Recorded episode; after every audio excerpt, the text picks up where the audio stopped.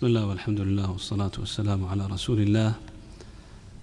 أما بعد نستأنف الدرس في تفسير سورة البقرة في يومنا السادس عشر من رمضان لسنة خمس وثلاثين وأربعمائة وألف من الهجرة مع شيخنا الفاضل خالد بن عبد الرحمن حفظه الله تعالى ووفقه وسدده. وقبل أن نشرع في تلاوة ما توصلنا إليه من الآيات فأحب أن أنبه أن عندي بعض الأسئلة سنوجهها إن شاء الله بعد التلاوة فيما يتعلق في ما مضى من الآيات. أعوذ بالله السميع العليم من الشيطان الرجيم من همزه ونفخه ونفثه. الذين آتيناهم الكتاب يعرفونه كما يعرفون أبناءهم وإن فريقا منهم ليكتمون الحق وهم يعلمون. الحق من ربك فلا تكونن من الممترين. ولكل وجهة هو موليها فاستبقوا الخيرات. أينما تكونوا يأت بكم الله جميعا. إن الله على كل شيء قدير. ومن حيث خرجت فول وجهك شطر المسجد الحرام. وإنه للحق من ربك وما الله بغافل عما تعملون. ومن حيث خرجت فول وجهك شطر المسجد الحرام وحيث ما كنتم فولوا وجوهكم شطره لئلا يكون للناس عليكم حجة إلا الذين ظلموا منهم ۖ فلا تخشوهم واخشوني ولأتم نعمتي عليكم ولعلكم تهتدون كما أرسلنا فيكم رسولا منكم يتلو عليكم آياتنا ويزكيكم ويعلمكم الكتاب والحكمة ويعلمكم ما لم تكونوا تعلمون فاذكروني أذكركم واشكروا لي ولا تكفرون يا أيها الذين آمنوا استعينوا بالصبر والصلاة إن الله مع الصابرين ولا تقولوا لمن يقتل في سبيل الله أموات بل بل أحياء ولكن لا تشعرون. ولنبلونكم بشيء من الخوف والجوع ونقص من الأموال والأنفس والثمرات. وبشر الصابرين الذين إذا أصابتهم مصيبة قالوا قالوا إنا لله وإنا إليه راجعون. أولئك عليهم صلوات من ربهم ورحمة وأولئك هم المهتدون.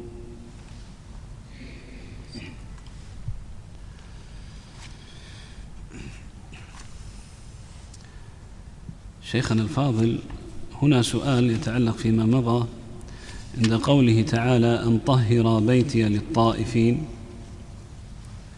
والعاكفين والركع السجود هل يختص هذا بالمسجد الحرام؟ الحمد لله رب العالمين وصلى الله وسلم على نبينا محمد وآله وصحبه أجمعين أما بعد. بالنسبة لما تقدم به الشيخ علي حفظه الله في السؤال في قوله تعالى أن طهر بيتي للطائفين الآية فهل هذا مختص بالمسجد الحرام؟ الجواب لا. هذا ليس مختصا بالمسجد الحرام. أعني التطهير. وتطييب المساجد. فقد ثبت عن النبي صلى الله عليه وسلم أنه أمر أن تطيب المساجد. فهذا دليل على أن هذا الحكم ليس مختصا بالمسجد الحرام بل هذا لكل مساجد الله عز وجل يجب أن تطهر وأن تنزه عن القذر والنجس. وقد ثبت أن النبي صلى الله عليه وسلم كان يصلي ذات يوم فرأى في قبلة المسجد نخامة فغضب وحكها عليه الصلاة والسلام. وهذا أيضا من تطيب وتطهير وتنظيف المساجد. نعم. هل يدخل في لفظ التطهير إزالة المنكرات من المساجد؟ هذا هو المقصود الأصلي من المساجد. المقصود الأصلي عبادة الله عز وجل وأن تكون المساجد بعيدة عن كل ما يغضب الله. وقد ثبت أن النبي صلى الله عليه وسلم في الصحيح لما دخل المسجد الحرام وكان حول المسجد النصب فطعن عليه الصلاة والسلام في هذه النصب برمحه أو بقبيعة سيفه ويقرأ قول الله قل جاء الحق وزهق الباطل. قل جاء الحق وما يبدئ الباطل وما يعيد حتى أزالها عن المسجد عليه الصلاة والسلام. كذلك جاء التنبيه على المنع من إدخال ما هو منكر في بيوت الله.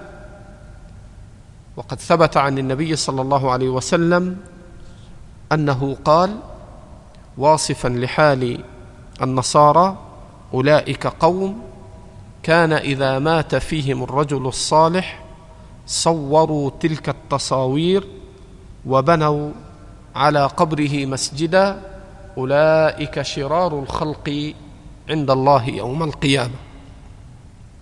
فلا شك أن إخراج المنكرات من المسجد هذا من الواجبات الشرعية. كذلك لا ينبغي أن يكون في المسجد ما يلهي الإنسان عن طاعته لله. فقد ثبت في الصحيح أن النبي صلى الله عليه وسلم صلى وكان في قبلته ما ألهاه في صلاته. فأمر النبي صلى الله عليه وسلم أن تنزع وقال إنها ألهتني في صلاتي آنفا. نعم. لوحظ في الآونة الأخيرة إدخال جمع التبرعات في المساجد. فهل هذا فعل مشروع يشرع فعله في المساجد؟ هذا فيه تفصيل. اولا أن يقوم الإنسان هكذا بنفسه وأن يسأل المسلمين صدقاتهم من تلقاء نفسه لاحتياجه فهذا لا يجوز. فإن المساجد لم تبنى لهذا.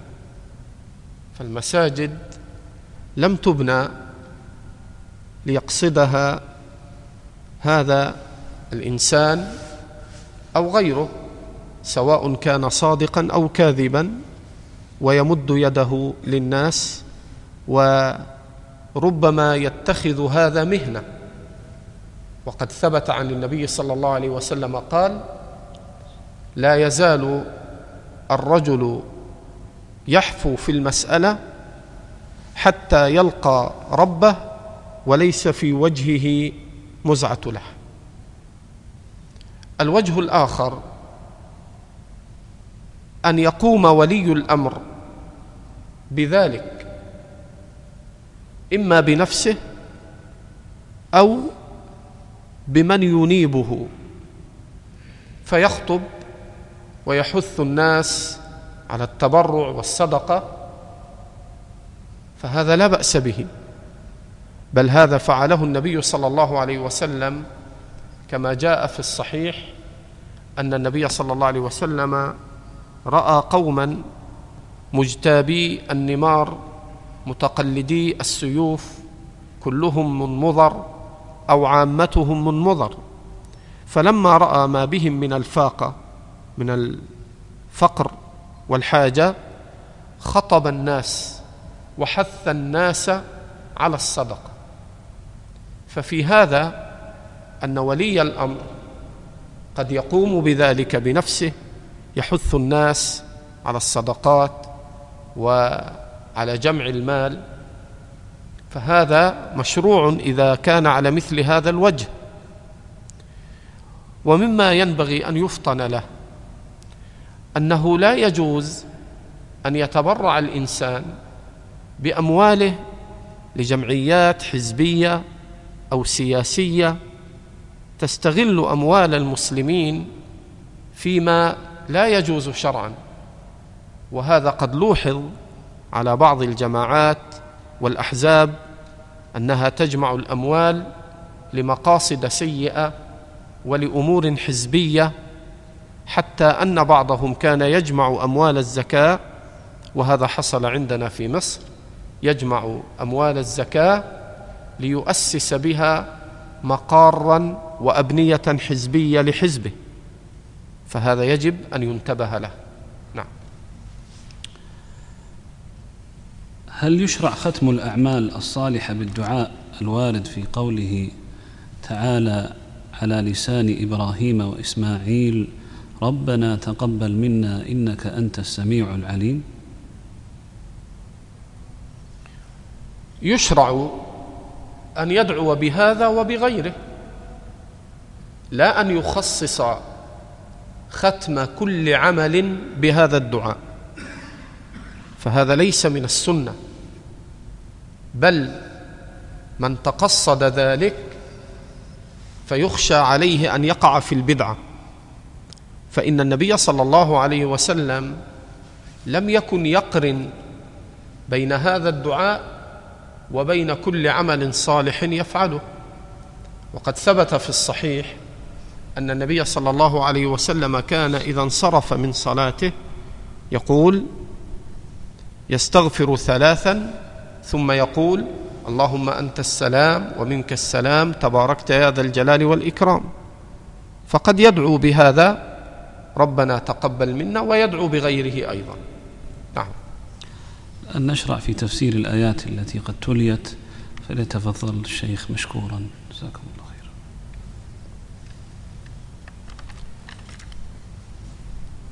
يقول الله عز وجل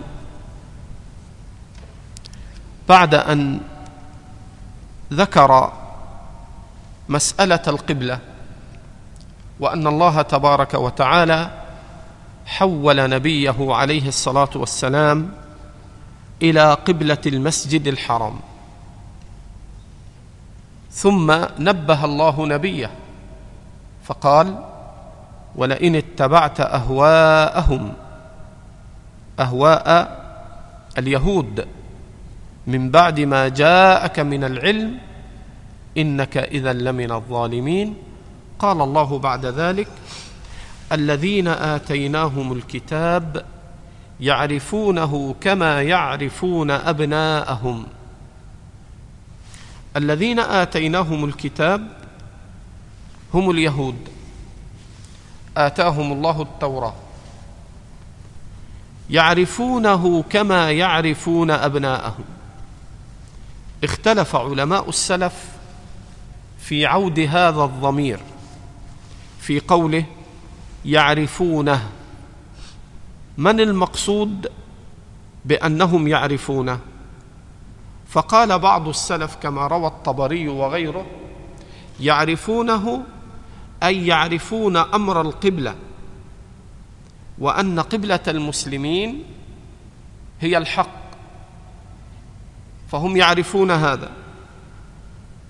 وقال بعض أهل العلم يعرفونه أي يعرفون صدق النبي صلى الله عليه وسلم. والذي تدل عليه سياق الآيات فإن الله يقول من بعد ما جاءك. فالعلم جاء للنبي صلى الله عليه وسلم. فهم يعرفونه يعرفون هذا الحق والعلم الذي جاء على محمد صلى الله عليه وسلم. ولا يرتابون ولا يتشككون في أن النبي صلى الله عليه وسلم هو المذكور عندهم في التوراة باسمه ووصفه كما قال نبي الله موسى ومبشرا برسول يأتي من بعد اسمه أحمد. فهم يعرفون النبي صلى الله عليه وسلم وأن ما جاءه الحق من الله باسمه ووصفه كما يعرفون ابناءهم أي أنهم بلغ قوة علمهم بمعرفة النبي صلى الله عليه وسلم كمعرفتهم بأبنائهم. فإذا رأى أحدهم ابنه يقول هذا ابني لا يتشكك فيه. كذلك لا يتشككون في معرفتهم بالنبي صلى الله عليه وسلم. لكن هذه المعرفة لم تنفعهم لأنهم عرفوا بقلوبهم ولم يقبلوا ولم ينقادوا لحكم الله. وهذا الذي يرد به على مرجئة الجهمية الذين يقولون بأن الإيمان هو معرفة محضة. حتى فرعون على قول الجهمية يصير مؤمنا. لأنه عرف الله. قال فبعزتك لأغوينهم أجمعين. فمرجئة الجهمية جعلوا الإيمان معرفة محضة وإن لم يقترن بها قبول لحكم الله وإذعان وحب لله وموالاة. فهذه معرفة تضر ولا تنفع. قال الله جل وعلا وإن فريقا منهم ليكتمون الحق وهم يعلمون. الحق من ربك فلا تكونن من الممترين. هذا تثبيت للنبي صلى الله عليه وسلم ليثبت على الحق الذي جاءه من ربه تبارك وتعالى ولا يمتار يتشكك فيه. ولكل وجهة هو موليها. أي أن هؤلاء اليهود اختاروا دين الكفر والضلال وقصدوا قبلتهم التي يتعبدون الله بها وأن المؤمنين توجهوا إلى القبلة التي أمرهم الله عز وجل بها. فلكل من المتوجهين وجهة يتقصدونها. فقبلة المسلمين هي بيت الله الحرام الذي أمرهم الله عز وجل أن يولوا وجوههم شطره كما سيأتي. فاستبقوا الخيرات. لما أمر بالتوجه إلى القبلة فالتوجه إلى القبلة يكون في كثير من العبادات فصلاتك إلى القبلة فريضة أو نافلة فريضة على وجه الوجوب ونافلة إذا أمكن في غير السفر. كذلك القبلة يتوجه إليها في الحج والعمرة كما قال صلى الله عليه وسلم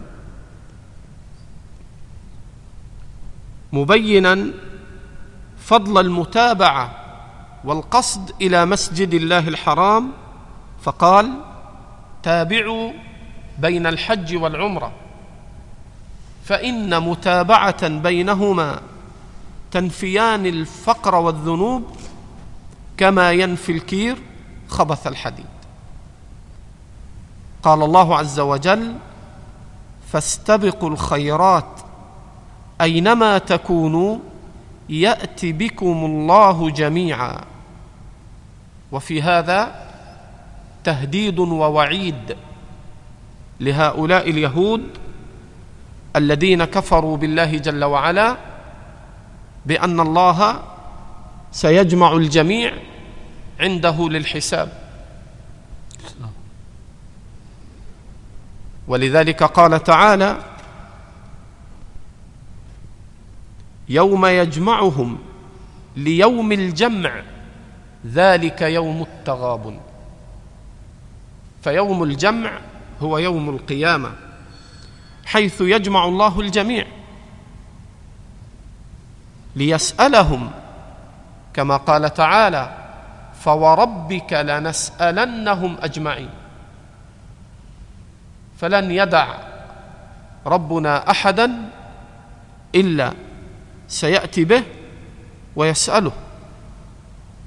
كما ثبت في الصحيح ما منكم أحد إلا وسيكلمه ربه ليس بينه وبينه ترجمان.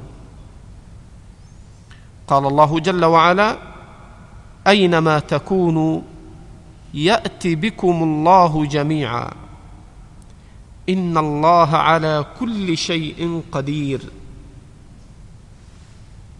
فلما كان أن يأتي بكل الخلق أمر متعلق بصفة القدرة وأنه لا بد لمن يقدر على جمع وإعادة وإحياء كل هذه المخلوقات التي فنيت واندثرت لا بد أن يكون متصفا بكمال القدرة التامة. فقال إن الله على كل شيء قدير. كما قال تعالى وما كان الله ليعجزه من شيء في الأرض ولا في السماء. وحين يستحضر الإنسان قدرة الله فهذا يكون وازعا في نفسه على أن يجتنب ما يغضب ربه. وقد ثبت عن النبي صلى الله عليه وسلم أنه مر ببعض أصحابه وهو يضرب عبدا له. قال فسمعت صوتا من خلفي. يقول اعلم أبا رافع أن الله أقدر عليك منك على هذا الغلام. قال فالتفت فإذا رسول الله صلى الله عليه وسلم. اعلم أبا رافع كما أنت قادر على هذا الغلام الضعيف. اعلم أبا رافع أن الله أقدر منك على هذا كقدرتك على هذا الغلام. أقدر منك من قدرتك على هذا الغلام. أي أنك إذا استضعفته لقوتك وضعفه فاعلم أن الله أقوى وأقدر منك. قال الله جل وعلا ومن حيث خرجت فول وجهك شطر المسجد الحرام.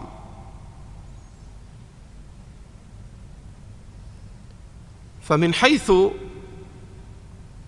خرج النبي صلى الله عليه وسلم أمره الله أن يولي وجهه شطر المسجد الحرام.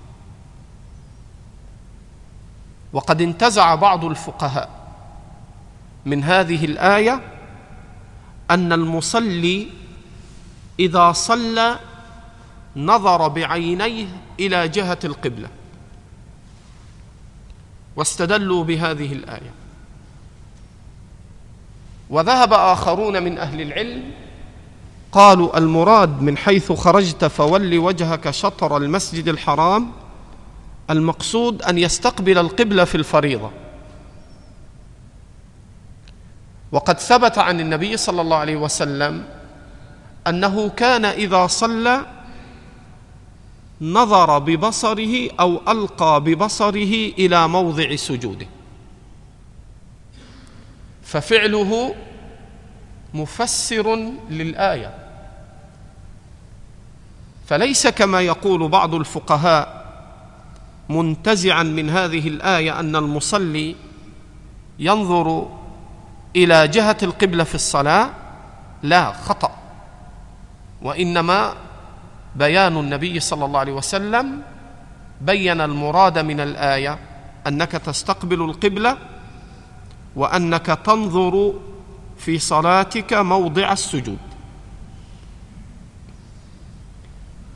وقد ثبت عند البخاري وغيره أن النبي صلى الله عليه وسلم كان يصلي على راحلته حيثما توجهت به فإذا أراد فريضة نزل.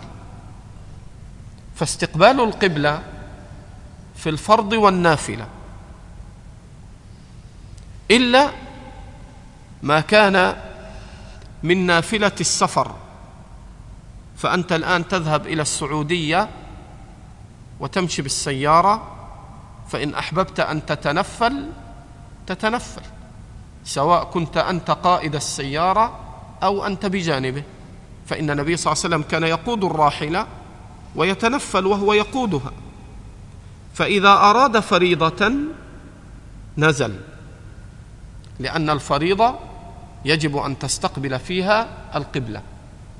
وأما نافلة السفر فبابها واسع.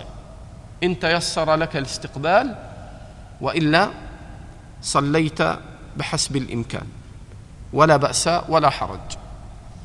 قال الله جل وعلا ومن حيث خرجت فول وجهك شطر المسجد الحرام.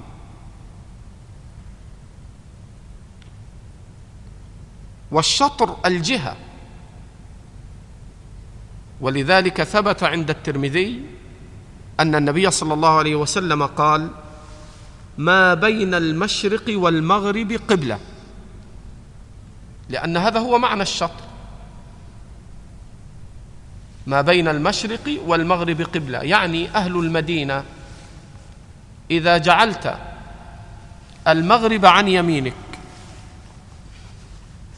والمشرق عن يسارك فكل هذه المساحة ما بين المشرق والمغرب بأي زاوية اتجهت فيها يمنة أو يسرى ما لم تصر مشرقه وما لم تصر مغربه فقد تحقق مقصود استقبال القبلة وهو الشطر. اذا ما ينبغي أن يتكلف في تحديد جهة القبلة. فإن النبي صلى الله عليه وسلم وسع في الباب كما رواه الترمذي وغيره وصححه الألباني وغيره أن النبي صلى الله عليه وسلم قال ما بين المشرق والمغرب قبلة. يعني إذا كنت أنا في المدينة الآن أجعل المشرق على يدي اليسار والمغرب على يدي اليمين. فإذا انحرفت بزاوية يمنى أو يسرى لا يضر. شريطة أن لا أتجه إلى الغرب وشريطة أن لا أتجه إلى الشرق. لذلك لما كانوا يذهبون ليقضوا الحاجة كما عند البخاري قال صلى الله عليه وسلم لا تستقبلوا القبلة ببول أو غائط ولكن شرقوا أو غربوا فإذا كان يقضي حاجته فاستقبل الشرق وهو في المدينة خرج عن شطر القبلة. وإذا غرب واستقبل الغرب خرج عن شطر القبلة. وأما ما يتقصد من البوصلة وما أشبه ذلك والتدقيق والتعمق في ذلك فهو بخلاف ما وسع الله على المسلمين في شطر القبلة. قال الله جل وعلا ومن حيث خرجت فول وجهك شطر المسجد الحرام وإنه للحق من ربك. اذا كان قبل ذلك يستقبل بيت المقدس ثم أمر بعد ذلك يستقبل الكعبة وكل هذا عبادة لله جل وعلا. فليست القبلة مقصودة بعينها. لا قبلة المسجد الأقصى ولا قبلة الكعبة. المقصود من ذلك التعبد لله. أمرنا أن نستقبل القبلة أمرنا أن نستقبل بيت المقدس. فدين الله قائم على العبودية لله عز وجل. وهي ليست مسألة إقليمية أو عرقية أو متعلقة بجهات أو ببلاد. لا الأمر قائم على الدين. أمرنا نستقبل المسجد الأقصى سمعا وطاعه أمرنا أن نستقبل الكعبة سمعا وطاعه قال الله جل وعلا وما الله بغافل عما تعملون. نبهت قبل ذلك ما نبه عليه علماؤنا. إذا نفى ربنا عن نفسه صفة نقص فإن المدح ليس لنفي صفة النقص وإنما يقول العلماء نفي النقص مستلزم لضده مستلزم لإثبات الكمال. فإذا نفى الله عن نفسه نقصا فإنه يراد به نفي النقص وإثبات الكمال لله جل وعلا. ذلك تأمل. الله لا إله إلا هو الحي القيوم. لا تأخذه سنة ولا نوم. نفى السنة والنوم وأثبت قبلها الحي القيوم. وهو يجير ولا يجار عليه. وهو يطعم ولا يطعم ولا يطعم. قال قال الله وهو الحي الذي لا يموت. فكل نفي للنقص مستلزم لضده وهو إثبات الكمال. قال الله جل وعلا مكررا ومؤكدا ومن حيث خرجت فول وجهك شطر المسجد الحرام. هذا أمر حصل فيه عند بعض الناس ريبة وتشكك. وارتاب من؟ ارتاب. فأكد الله الأمر وأعاد أمره لنبيه مؤكدا. ومن حيث خرجت فول وجهك شطر المسجد الحرام. وحيث ما كنتم فولوا وجوهكم شطره. حيث ما كان المسلم في أي بلد من بلدان المسلمين وفي أي بلد كانت فإن جميع المسلمين قبلتهم واحدة فواجب أن يستقبلوا المسجد الحرام حيثما كان المسلمون. وفي هذا معنى عظيم وهو جمع المسلمين. وتآلف المسلمين. وتمسك المسلمين بدينهم. وأن يكونوا المس وأن يكون المسلمون أمة واحدة. ربهم واحد وقبلتهم واحدة. لا يتفرقون ولا يتحزبون ولا يتباغضون. هذا هو الذي ينبغي أن يكون عليه أهل الإسلام.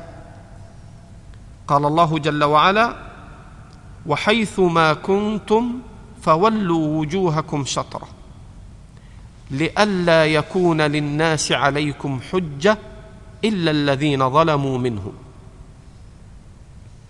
لما توجه النبي صلى الله عليه وسلم إلى المسجد الأقصى نفر كفار قريش الناس والقبائل منه. قالوا انظروا إلى هذا لا يعظم بيت الله. وذهب يستقبل بيت المقدس وترك قبلة إبراهيم. فنفر من نفر. وأبغض من أبغض دين الله بهذه الحجة الكاذبة التي يدعيها كفار قريش. فلما أمر الله نبيه كما جاء عن جماعة من السلف فيما روى الإمام الطبري وغيره فلما أمر الله نبيه أن يعود فيستقبل القبلة انقطعت حجة هؤلاء. فرجع النبي صلى الله عليه وسلم واستقبل الكعبة. فلم يبق لهؤلاء حجة.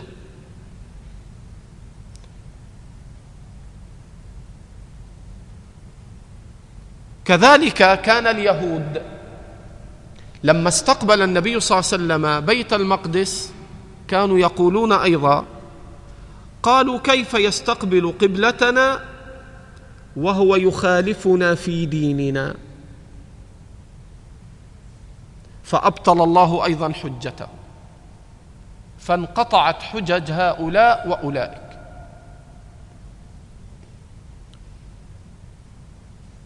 والله سبحانه وتعالى يحكم ما يشاء ويفعل ما يريد.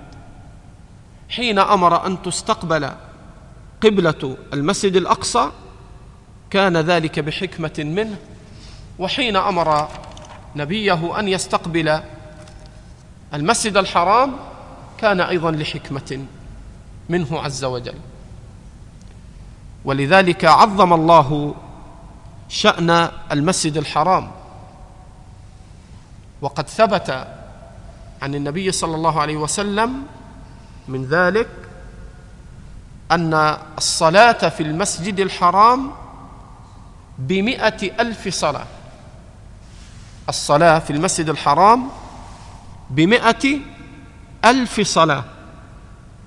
وهذا من عظيم ما فضل الله به المسجد الحرام. قال الله جل وعلا لئلا يكون للناس عليكم حجة. إلا الذين ظلموا منهم. ما هي الحجة التي كانوا يحتجون بها؟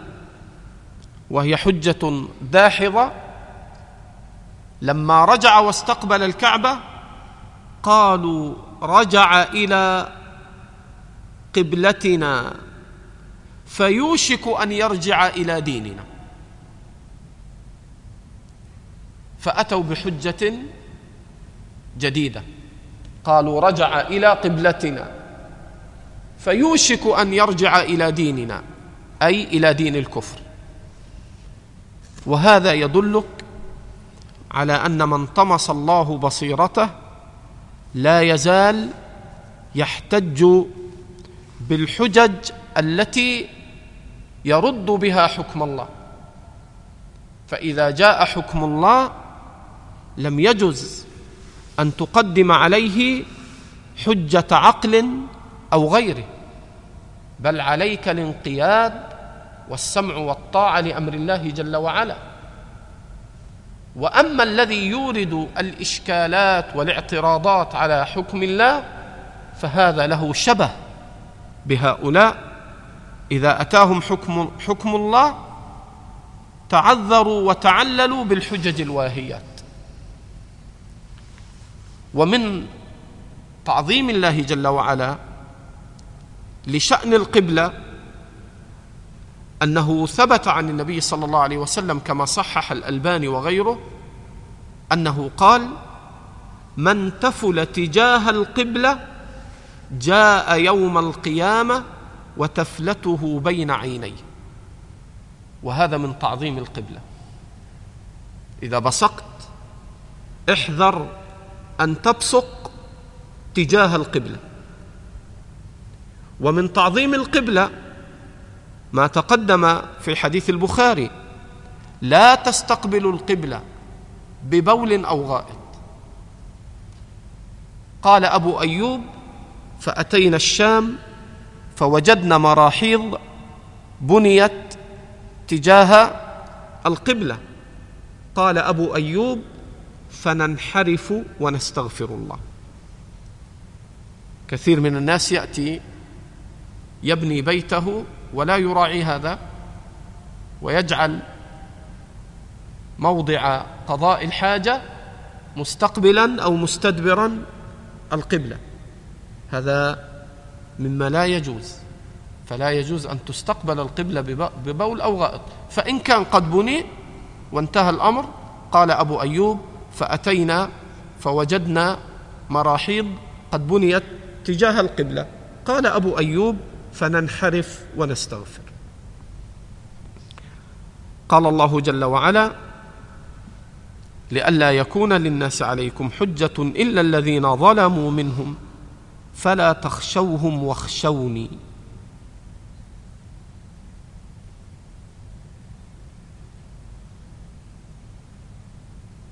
وهنا يأمر الله عز وجل بخشيته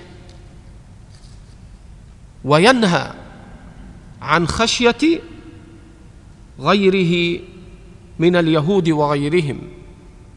فلا تخشوهم واخشوني لأن الأصل أن صاحب الحق أن يكون قويا ملتجئا إلى الله. لا يخشى أحدا من دون الله قدر المستطاع. لذلك وصف الله أنبياءه فقال الذين يبلغون رسالات الله ويخشونه ولا يخشون أحدا إلا الله. فصاحب الحق يجب أن يكون قويا ينطق به كما يقول عبادة بايعنا رسول الله صلى الله عليه وسلم على السمع والطاعة في المنشط والمكره والعسر واليسر وعلى أثرة علينا قال وعلى أن نقول بالحق حيثما كنا لا نخاف في الله لومة لائم لذلك فإن خشية الله عز وجل في قلب العبد تدفعه إلى الثبات على الحق وإلى أن يصدع به يقصد بذلك وجه الله. قال الله جل وعلا فلا تخشوهم واخشوني ولأتم نعمتي عليكم ولعلكم تهتدون. فتمام النعمة كما بين الله عز وجل اليوم أكملت لكم دينكم وأتممت عليكم نعمتي ورضيت لكم الإسلام دينا. ثم امتن الله عز وجل على ما أنعم على عباده كما أرسلنا فيكم رسولا منكم يتلو عليكم آياتنا ويزكيكم ويعلمكم الكتاب والحكمة ويعلمكم ما لم تكونوا تعلمون. هذه من تمام نعمة الله عز وجل. أن أرسل إلينا رسولا مبينا ومعلما ومرشدا. قال الله جل وعلا مرتبا أن يشكر الله على نعمه بالعمل الصالح. كما قال تعالى اعملوا آل داود شكرا. فقال هنا فاذكروني أذكركم. وقد ثبت في صحيح مسلم أن النبي صلى الله عليه وسلم قال أنا عند ظن عبدي بي. وأنا معه إذا ذكرني. فإن ذكرني في نفسه ذكرته في نفسي. وإن ذكرني في ملأ ذكرته في ملأ خير منهم. وإن أتاني يمشي أتيته هرولة. أنا عند ظن عبدي بي. إن أحسنت ظنك بالله وأيقنت بفضل الله عليك في دعائك وظننت خيرا بربك وقرنت ذلك الظن مع العمل الصالح لم يخيب الله ظنك. أنا عند ظن عبدي بي. وأنا معه إذا ذكرني. فإن ذكرني في نفسه ذكرته في نفسي. وإن ذكرني في ملأ ذكرته في ملأ خير منهم. وإن أتاني يمشي أتيته هرولة. قال الله جل وعلا فاذكروني أذكركم واشكروا لي ولا تكفرون. هل يصح الاستدلال شيخنا الفاضل بقوله تعالى ولكل وجهة هو موليها على إقرار الخلاف في الأمة الإسلامية؟ هذه الآية جاءت في سياق الرد على اليهود. فاليهود لهم قبلة والنصارى لهم قبلة والمسلمون لهم قبلة. وبين الله أن الله سيحكم بينهم يوم القيامة. فقال أينما تكونوا يأتي بكم الله جميعا إن الله على كل شيء قدير. وبين قبل ذلك أن الحق هو في استقبال الكعبة.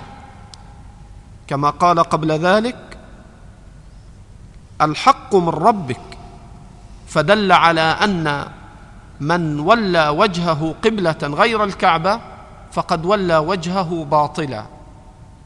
فالآية نفسها في سياقها الإنكار على من خالف الحق. فكيف يستدل بها جاهل على أن هذه الآية فيها تقرير لكل إنسان على ما هو عليه من خير أو شر؟ كيف ذلك؟ الله جل وعلا بين في أول الآية في سياقها وسباقها أن هؤلاء الذين تولوا غير هذه القبلة تولوا باطلا وأن الحق فيما شرع منكرا على من توجه قبلة غير التي أمره الله بها. فالآية رد على من قال بأن الخلاف مقر بين المسلمين وإن كان هذا على حق وذاك على باطل. فالله جل وعلا يقول فإن تنازعتم في شيء فردوه إلى الله والرسول إن كنتم تؤمنون بالله واليوم الآخر. ذلك خير وأحسن تأويلا. فلا يجوز أن يقر الباطل بل الواجب أن يتفق المسلمون في أمر دينهم فيما جاء من أصول الاعتقاد وما وسع فيه الخلاف مما ليس فيه نص صريح فهذا يجتهد العالم ليقرب إلى الحق ما استطاع. نعم. السؤال الثاني شيخنا كأن بعض الأسئلة تتعلق في استقبال القبلة وكأن خلاصتها, خلاصتها أن هل العبادات التي تنص أو على استقبال القبلة هل هي توقيفية أو يشرع أن يستقبل القبلة في غيرها من العبادات. استقبال القبلة أمر تعبدي. فتستقبل القبلة فيما جاء فيه استقبالها من أمور العبادة. فلا يجوز أن تتكلف استقبال القبلة فيما لم يشرع. إيضاح ذلك يعني مثلا النبي صلى الله عليه وسلم في خطبة الجمعة عند الاستسقاء فلما جاء الرجل وقال هلكت كذا وكذا وكذا فادعوا الله أن يسقينا. فرفع يديه حتى رؤي بياض إبطيه كما يقول أنس. ولم يستقبل القبلة في دعائه هنا. اذا فاستقبال القبلة متعلق بما ثبت في السنة في استقبالها. وليس أنك تستقبل القبلة في كل حال مما لم يثبت في السنة. بعض الناس حين ينتهي من الحج أو العمرة يستقبل القبلة ويرجع القهقرى لا يعطي للقبلة ظهره وهذا كله من التكلف والجهل. نعم. من الأمثلة هل يشرع استقبال القبلة عند الدعاء وقراءة القرآن؟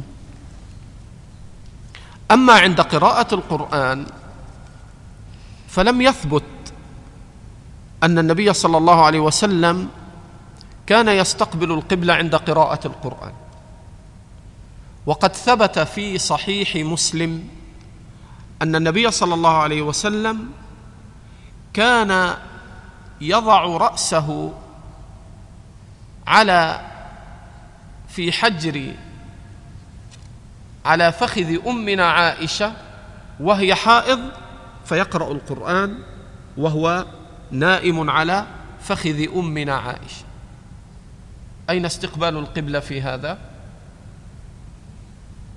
وكذلك في صحيح مسلم وأنزلت عليك كتابا تقرأ تقرأه نائما ويقظانا.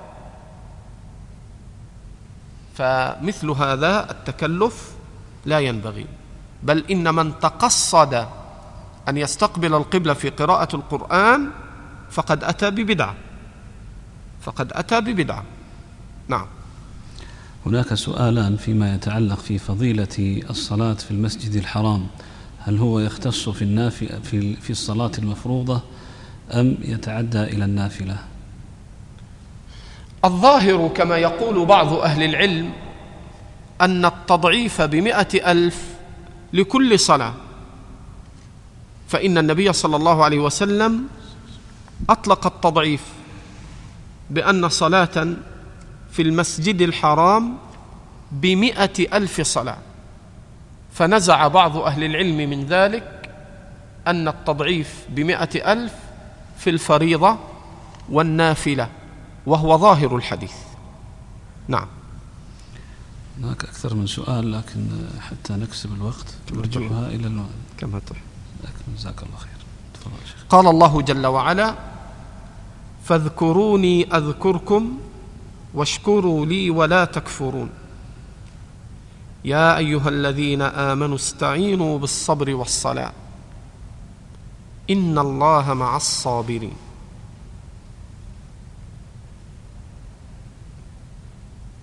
والاستعانة بالصبر أن يستعين العبد بعبادته لربه بالصبر والصلاة.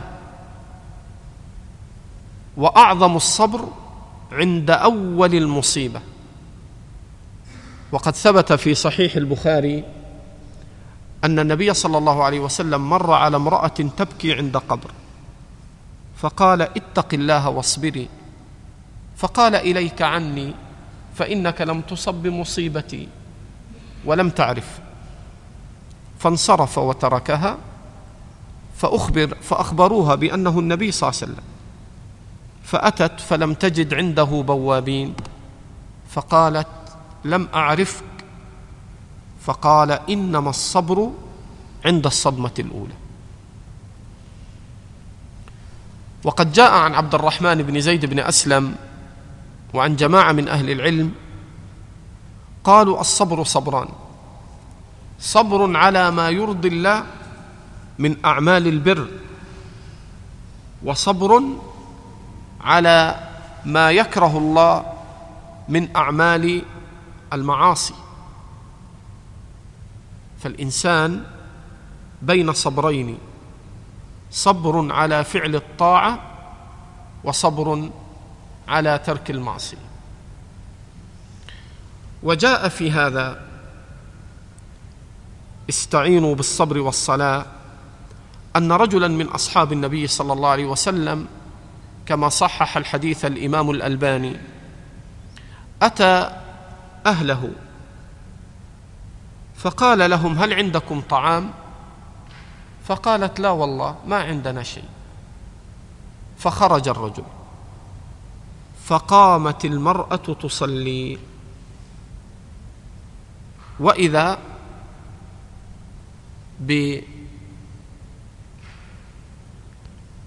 بالطحين والحبوب تخرج في الرحى وتطحن وتزيد وتزيد.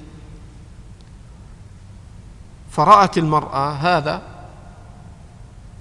ففزعت فأمسكتها لما كثر الخير.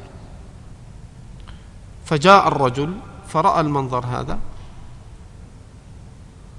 فأتى النبي صلى الله عليه وسلم فأخبره فقال عليه الصلاة والسلام أما إنها لو تركتها لطحنت إلى يوم القيامة. فهكذا كانوا كما أدبهم الله عز وجل استعينوا بالصبر والصلاة. إن الله مع الصابرين. ولا تقولوا لمن يقتل في سبيل الله أموات. وفي سورة آل عمران ولا تقولوا لمن يقتل ولا تحسبن الذين قتلوا في سبيل الله أمواتا. فهناك قال أمواتا ولا تحسبن الذين قتلوا في سبيل الله أمواتا. وهنا قال ولا تقولوا لمن يقتل في سبيل الله أموات. ووجه الإعراب هنا أن قوله ولا تقولوا اللا للنهي وهي ناهية جازمة. وتقول فعل مضارع مجزوم بلا الناهيه بحذف النون لأنه من الأمثال الخمسة. وأموات خبر لمبتدأ محذوف ولا تقولوا هم أموات. فأموات هنا خبر لمبتدأ محذوف تقديره هم. والجملة الاسمية من المبتدأ المحذوف والخبر في محل نصب مقول القول. لا تقولوا هذا القول. فالمبتدأ والخبر في محل نصب مقول القول. وأما هناك ولا تحسبن الذين قتلوا في سبيل الله أمواتا فهناك مفعول به لتحسبن. قال الله جل وعلا ولا تقولوا لمن يقتل في سبيل الله أموات بل أحياء ولكن لا تشعرون. وحياة هؤلاء الشهداء هي كما جاء في الحديث الصحيح أن الله سبحانه وتعالى جعل أرواحهم في أجواف طير خضر تسرح في الجنة وعلى قناديل في الجنة يأتيها رزقها غدوة وعشية. قال الله جل وعلا ولكن لا تشعرون لا نشعر بحياة هؤلاء الشهداء عند ربنا عز وجل في حياتهم الغيبية. ثم قال الله جل وعلا ولنبلونكم بشيء من الخوف والجوع ونقص من الأموال والأنفس والثمرات وبشر الصابرين.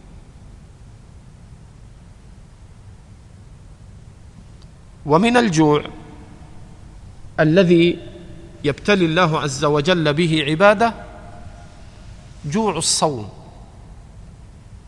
كما جاء في صحيح البخاري كل عمل ابن آدم له إلا الصوم فإنه لي وأنا أجزي به يدع طعامه وشرابه وشهوته من أجلي. فالصوم من أجل وأعظم العبادات التي يأجر الله عز وجل عليها عباده. يدع طعامه وشرابه وشهوته من أجلي. قال الله جل وعلا وبشر الصابرين الذين إذا أصابتهم مصيبة قالوا إنا لله وإنا إليه راجعون. وقد ثبت في صحيح مسلم من حديث أم سلمة رضي الله عنها زوج النبي عليه الصلاة والسلام. قالت كنت سمعت رسول الله صلى الله عليه وسلم يقول من أصيب بمصيبة فقال كما أمره الله إنا لله وإنا إليه راجعون اللهم أجرني في مصيبتي واخلف لي خيرا منها. إلا أبدله الله خيرا منها. تقول أم سلمة رضي الله عنها كنت كما في صحيح مسلم كنت سمعت رسول الله صلى الله عليه وسلم يقول من أصيب بمصيبة فقال كما أمره الله إنا لله وإنا إليه راجعون. اللهم أجرني في مصيبتي واخلف لي خيرا منها إلا أبدلها الله أبدله الله بخير منها. قالت فلما مات أبو سلمة قلت ومن خير من أبي سلمة؟ أول بيت هاجر إلى رسول الله صلى الله عليه وسلم. قالت ثم إني قلتها. فبعث فبعث رسول الله صلى الله عليه وسلم حاطب ابن أبي بلتعة بعدها ليخطبني فأبدلني الله برسول الله فأبدلني فأبدلني الله رسول الله خيرا من أبي سلم.